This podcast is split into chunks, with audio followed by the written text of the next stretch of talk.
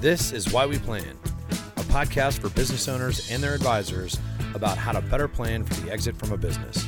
Join us each episode as we discuss different elements of exit planning, including real life stories, challenges, and opportunities of owners and their advisors.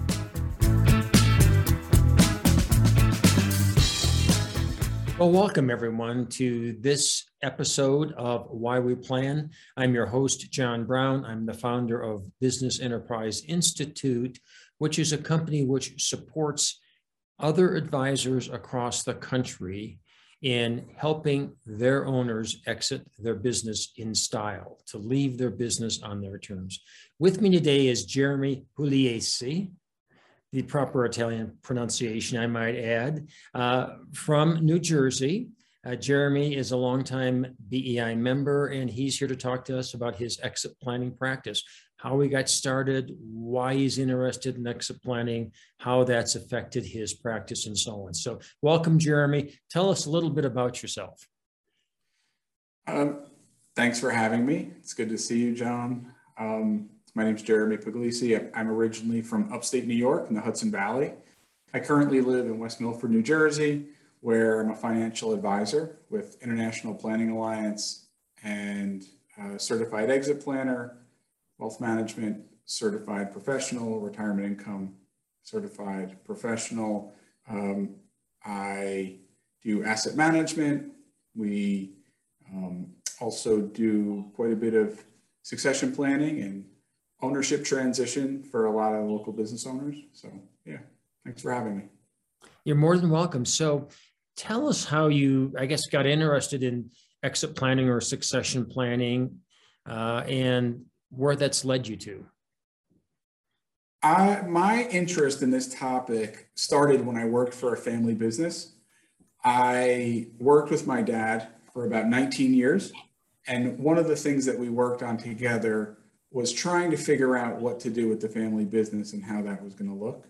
Yeah. Was it going to be somebody that bought the business and I went to work for them, or was it me taking over the business? There was a lot of talk, but there wasn't a lot of things written down. Mm-hmm. And I came from a family where it was very, it's very common now, right? Like a mixed family where I have a stepmother and I have uh, siblings that were not at the time active in the business. And I was there every day, all day with my dad running the business. And I noticed as I asked a lot of our friends and customers, other small business owners, what they were going to do, nobody really had a plan. And I knew that I wanted to be somebody that could provide planning. I knew fi- definitely financial, and then I saw a big a big need in the marketplace. Specifically for me, I work with a lot of HVAC contractors, so that's heating, ventilation, air conditioning, plumbers, um, electricians, construction companies. I'm, I come from a background of the trades and service business, and service businesses. So, so that really got me interested in this. Yeah, and those, uh, and then when I practiced law, that was really my focus too, was construction companies. I, I just enjoyed working with owners of construction companies. They were pretty upfront, uh, hardworking, and they're really a lot. They were the people who made our country what it is today in many ways. But like to your point, none of them, at least that I worked with initially, knew us didn't have a, a good understanding of how they could get out of their business successfully.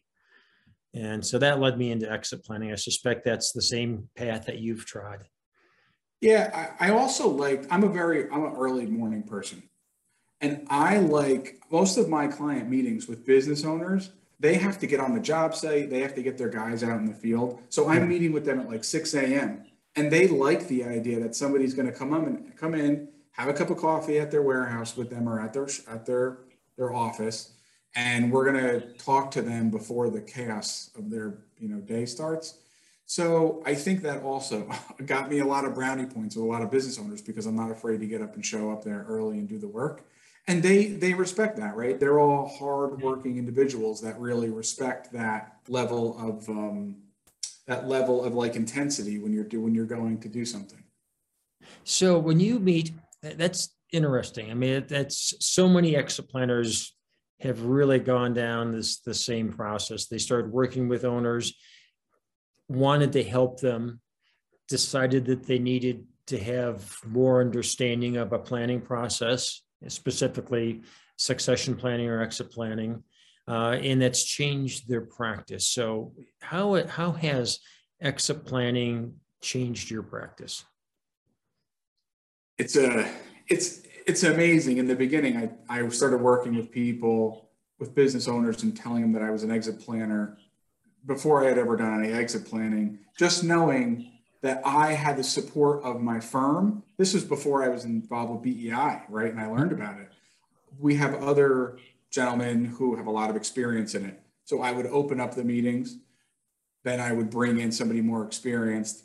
And then as that went on, and I did a couple cases that way and a, and a couple different couple different plans that way, um, you know, I was able to get exposed to, I would say, intricate, really intricate um, thought processes where you have to really understand somebody's business and you have to be over on their side of the table, right? Like you got to really understand what's going on so that you can make recommendations that are very impactful and going to make a change in their life. I liked that. It wasn't cookie cutter. Right? I didn't want something cookie cutter. I wanted something where I could be stimulated and it was really a problem that had to be solved on a complex level, and I would have the help of CPAs and account, you know, uh, uh, attorneys and all of this.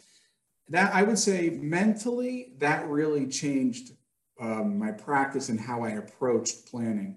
Um, I was very, I tried to become very thoughtful about uh, all the different recommendations that I would make and how it would impact the client. And then another way, I mean, once you become the person, I'll give you an example a business owner, plumber, 50 employees, right, has a partner that my customer, my client works very hard. His his partner may not, he, he would almost be considered inactive, right? But he still owns 50%. It's very common with partners. And these are gentlemen in their 70s, you know, or late 60s at the time.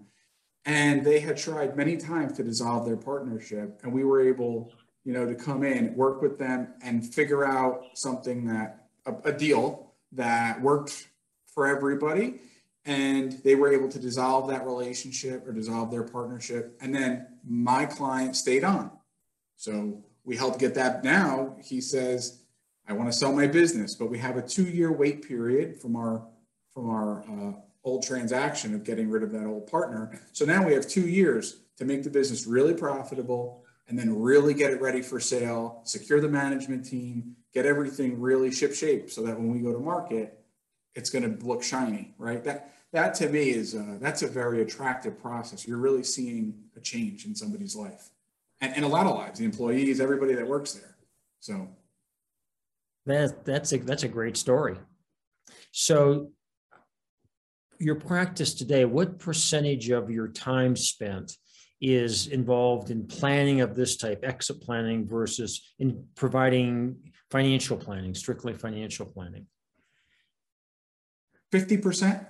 Wow. 50%. Yeah, I have standing meetings three days a week with business owners that usually will take, they'll take me, I guess, my face to face meetings right now standing are three days a week from like 7.30 to 10.30 with business owners every week except for vacations and holidays so i plus i have prep time and then you know, there's also a process um, of follow-ups and all the action items that get gathered when you go meet with the business owner. What are we going to execute, right?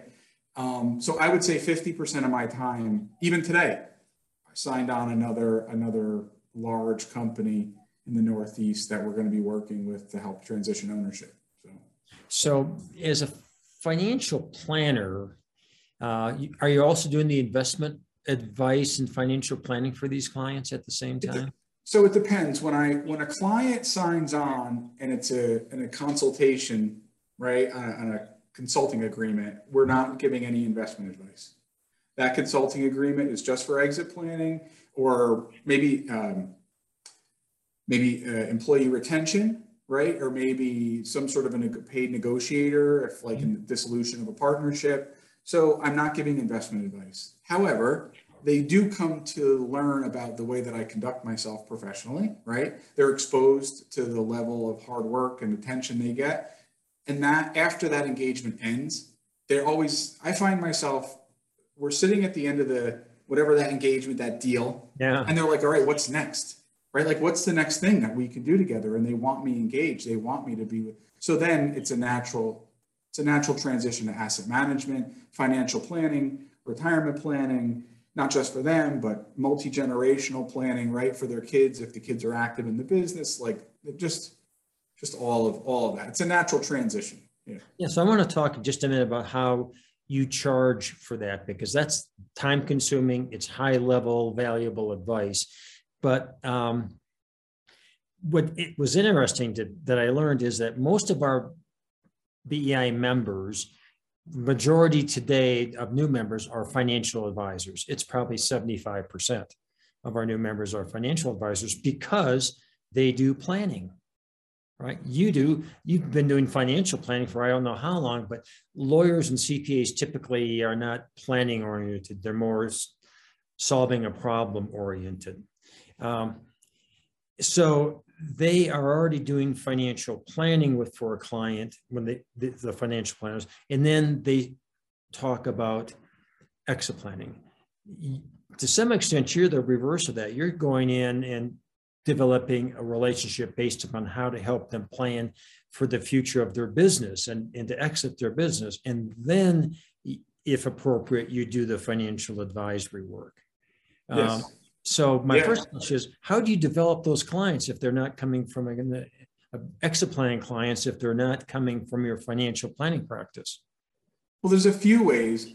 I mean, I did work in a family business, a small family business for a long time. So I developed relationships. Sure. Now, I would say out of the 350 clients I had in my other career, I probably 5% of those are the cream of the crop that I want to work with. So it doesn't mean I have 350 business owners that are like the ideal client. It mm-hmm. means that I probably have 15, right? Out of 350. Yeah. Now, that being said, I have relationships with CPAs, attorneys, turnaround experts, right? So sometimes when a business is struggling, they'll hire a turnaround consultant to fix the business up, get it profitable. Well, that's like a perfect person for me, right? I mean, a turnaround, if if you have somebody that's coming in for 12 to 24 months to fix a business and make it more profitable, and then we actually have something to develop and protect and kind of market. I mean, that's a great referral source for me. And yeah, I would say other professionals and other advisors, other financial advisors bring me in and sometimes they, then they'll do the asset management. Yeah. They'll, we'll position it where, look, this is Jeremy. He does the exit planning. Uh, advisor number two, let's say, is the financial advisor, and he'll do the retirement, the retirement planning while I do the exit planning.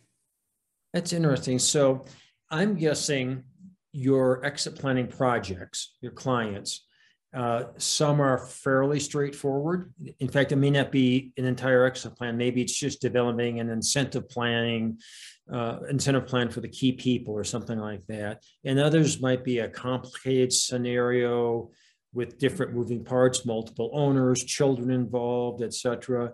How do you how do you charge for those different types of services? And, and well, I guess that's the question. Just how do you charge? Yeah, you, you yeah, I charge it. So I, I do project-based charges.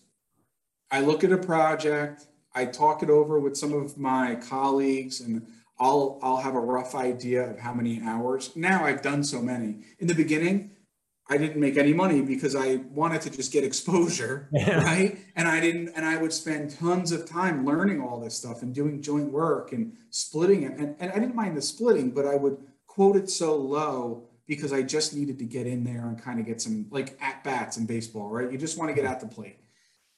Okay, so I did that enough.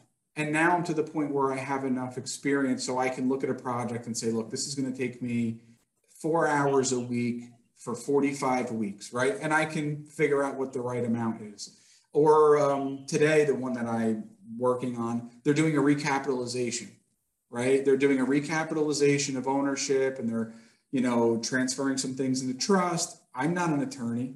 All they want is somebody that's like a trusted advocate that has a lot of know how and will really look out for the best interest and kind of drive the process because they're running the business. They don't have time to be on the phone with the attorneys. And they just want somebody who's always going to be a taskmaster, a task master and pushing that along. So even that, it's um, yeah, I would say numerically, like the clients that I'm working with right now, where I'm meeting with them weekly for a year, we're we're going to charge around fifty thousand dollars for the year. Um, so it, you know, a handful of those clients plus financial services practice, it can it can be a very be a very great opportunity for an advisor. Um, and then ultimately, right, with all of I would say all of those clients, the ones that have a year-long engagement like that, you know, we're gonna we're gonna take over assets. The, they'll be done. They won't be business owners, but we're managing the assets partially now already because maybe we're into our second year of an engagement. Like, mm-hmm. you know, so so that's how we'll that's how we'll charge. But it's it's project based. It's not hourly because then they know that my incentive is to get it done. If it's hourly, I feel like in internally there could be a conflict of interest because you're getting paid for time. Whereas when it's project based, they want me to get it done. I want to get it done faster. And our, our motives are aligned and it seems very natural. That's interesting. As no lawyer, of course, we always charge by the hour. So if there was an incentive, it was to think slowly, right?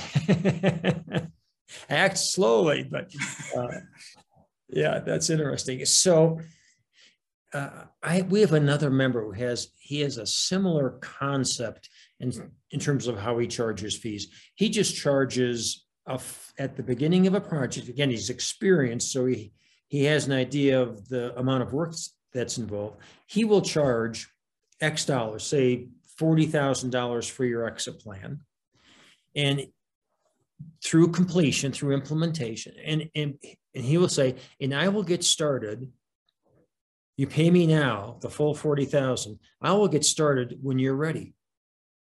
Huh. It's interesting yeah, I, because then that sort of motivates the owner to get started right now and, and to stay with it. So I think I, it depends on I think it depends on the industry. So if you think about the people for me at least, the people that I work with, contractors that are doing larger projects, they're mm-hmm. very comfortable with my model. A third, a third, a third a third up front, a third when we have a rough draft of a plan, and a third upon execution and, fi- and everything's final. That's how they run their projects most sure. them. So it's very, to them, it's like, oh, this all makes sense. I really want to take that on with my clients. I want them, they're going to have enough, they're going to have enough new things to learn. I don't need them to be confused about how I get paid. Like it's very transparent. I, and that's, you know. That's great. Um, anything else you want to talk about your practice? I mean, you have a great insight on how to how to really be an effective and efficient exit planner. What else would you add? Um, I'm amazed that the vast majority, I, I, think a lot of times in the beginning when I didn't have experience about how to handle this, the biggest asset that I brought to the table was structure and being organized and having you know uh, a deadline for things and making sure that everybody involved in the deal knew the deadline for every item so that we all were very clear. And in the beginning i didn't know anything about how to do this but i could offer structure because i'm naturally an organized person i feel. And i will say as a as a when i was a new advisor and to any newer advisors that are listening or newer in exit planning to be ultra organized and re- really detailed with everything so that you have a almost a deal calendar of how things are going to develop and then sticking to that and being clear with the communication so everybody knows. And you'll be surprised just on the general sense of um, like a feeling that will happen is everybody's watching like if it's me and a cpa and an attorney and a business owner and it's on me to, to, to get something done by a certain time. I don't want everybody to see that I'm going to, you know, fail, quote unquote, or or take or slow the process. I want to get my stuff done, so I'm the strong link in the chain. And once you kind of get that energy going, the whole team will drive. But it need, they need somebody to quarterback that. They need mm-hmm. somebody to quarterback that, and that's I think a big. That is a big big thing that like BEI and this whole this whole organization and the whole mindset of it it really helped me understand how to package that. Excellent. Yeah. And i think that's true. And by saying that you want to quarterback it most attorneys and cpas there are lots of exceptions. They're happy doing their work. Right. Staying within yep. boundaries of their profession. In a, in a sense, you almost have to as an attorney, especially, you know. Um, they look forward to having a competent person leading the charge. And, and yeah. they'll do their work and they'll do it on time and they'll contribute. Uh, but that's one of the great benefits of being an exit planning advisor is that you you're at the head of the table yeah and and i think once a business owner has an experience that's how you prove your net worth or you're proving your worth to them not your net worth but you're proving your worth right? You're that that money that they spend and the fees that i collect once they experience what it's like to have something that is really a fine it's a finely oiled machine right? Like this process is driving through and it's going to get done and we're all going to kind of you know arm in arm walk through this and get it done right and and i think that is really where um, they're seeing a return on their investment because it's an investment. They're a business owner. They work hard. They make they they're doing their best to be profitable and to make money. And i and for me that's not lost. So when they cut a check and they're paying a fee, they have to get something for it. They have to get, you know, something that's material so they can see a difference.